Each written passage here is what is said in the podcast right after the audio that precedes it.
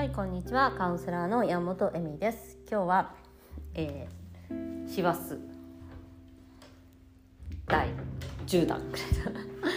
あのまあ今ねあの間違えてあの今回はイナチャルトの方のメルマガに間違えたものを送ってあのセックスレスを送ってしまったのでまたセックスレスのですねあの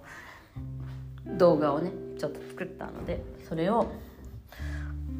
見てもらったりとかしてるんですけどうんそうですね。皆さんいかがお過ごしでしょうか？今日はですねうん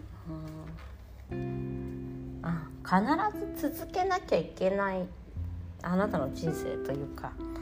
のお話をしようかなと思います。今日はですねあのうんまあこの1年間ワンダーチャイルドクラブというので私と一緒に2回ぐらい月2回お話をする会みたいのを作ってですねどうにかまあ1年終わりました。11月からだったんでちょうど1年間で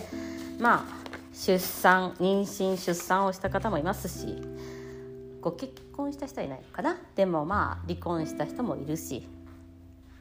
まあ、あの妊娠出産で辞めてしまった方もいるんですけど、まあ、いろんな意味でそういうふうにですね人生は1年でどんどんどんどん変わっていくなという感じでした。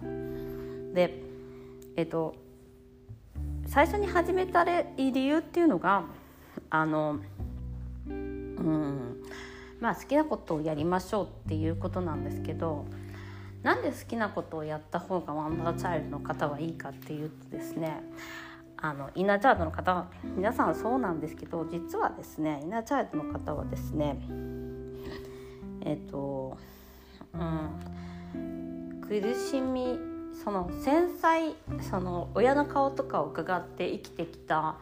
すごく何て言うのかな高度な動物なんですよね。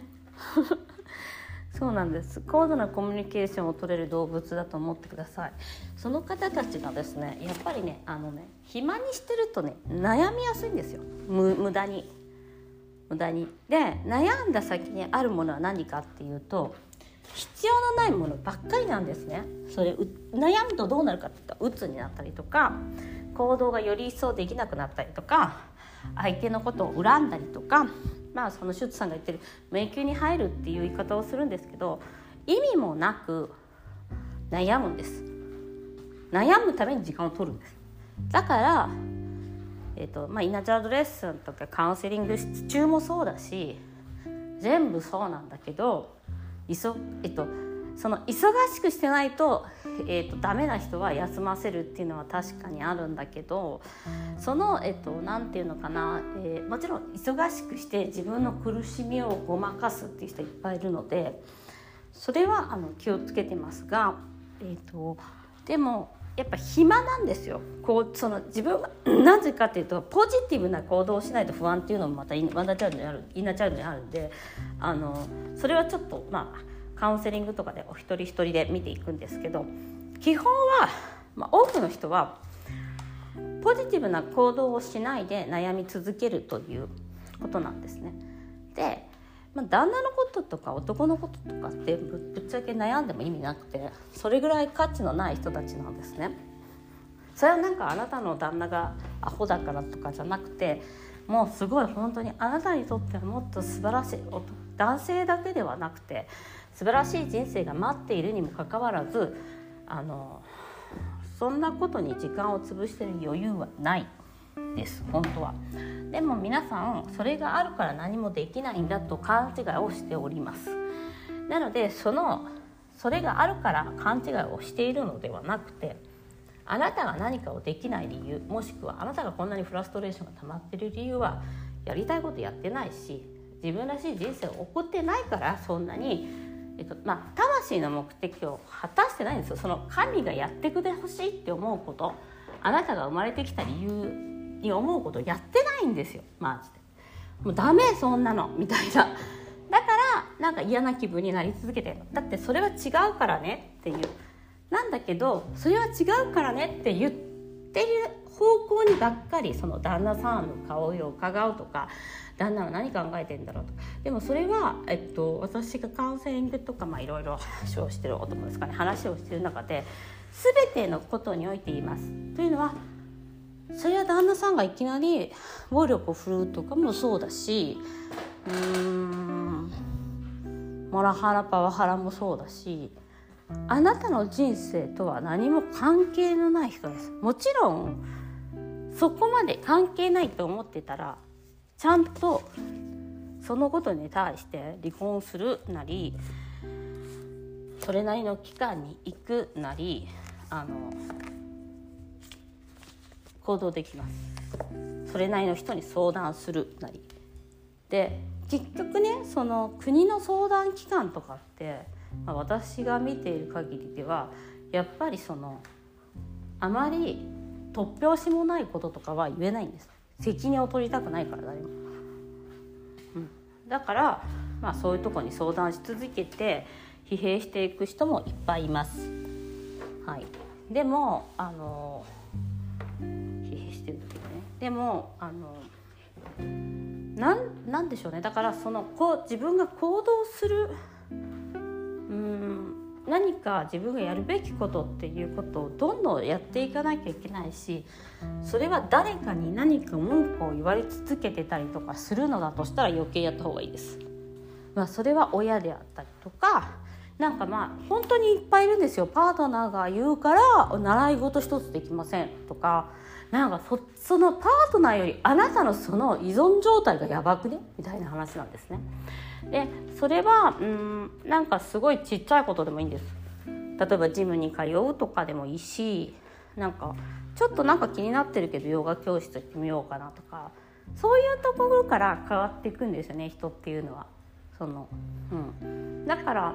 私もそのヨガ教室をやっている理由の一つもあるんですけどそうやって、えっと、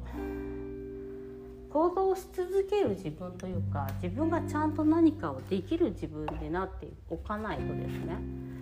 何かと、まあ、これからもずっと大変だよというか、うん、やっぱりこうなんかねセックスレスとかもそうだしいろんな意味でも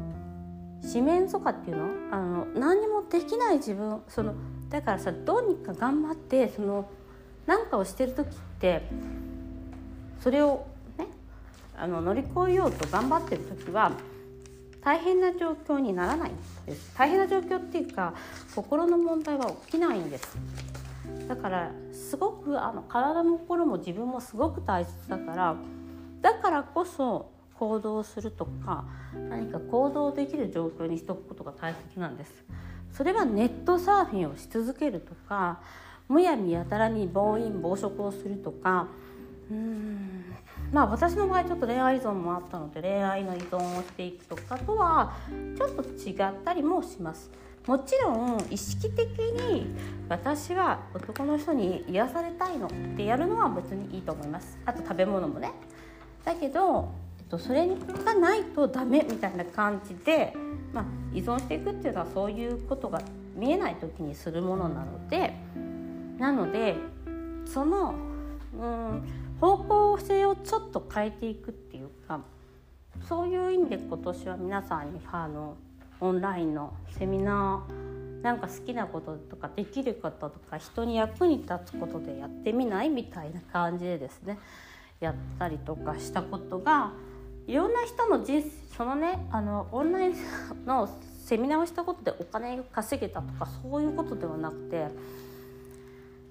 とても大切な人生を変えていくターニングポイントの中でエネルギーを出すという愛を出し続けるってことなんですけどそういう自分である価値のある自分であるっていうことを、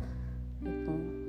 と、今までやってきたことが正しいことなんだっていうことをね感じてもらいたいという目的があってなんかそれはできたかなと思います。でそういう意味でねやっぱり皆さんねあの仕事カウンセリングとかしてる時やっぱ仕事の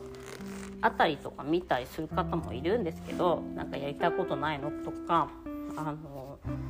その本当に0.1歩でもいいんですよ。本を1冊買うとか、うん、ググって見るとか。うん、そういうことでね人生はね必ず変わっていくんです。ということで今日もご視聴ありがとうございました。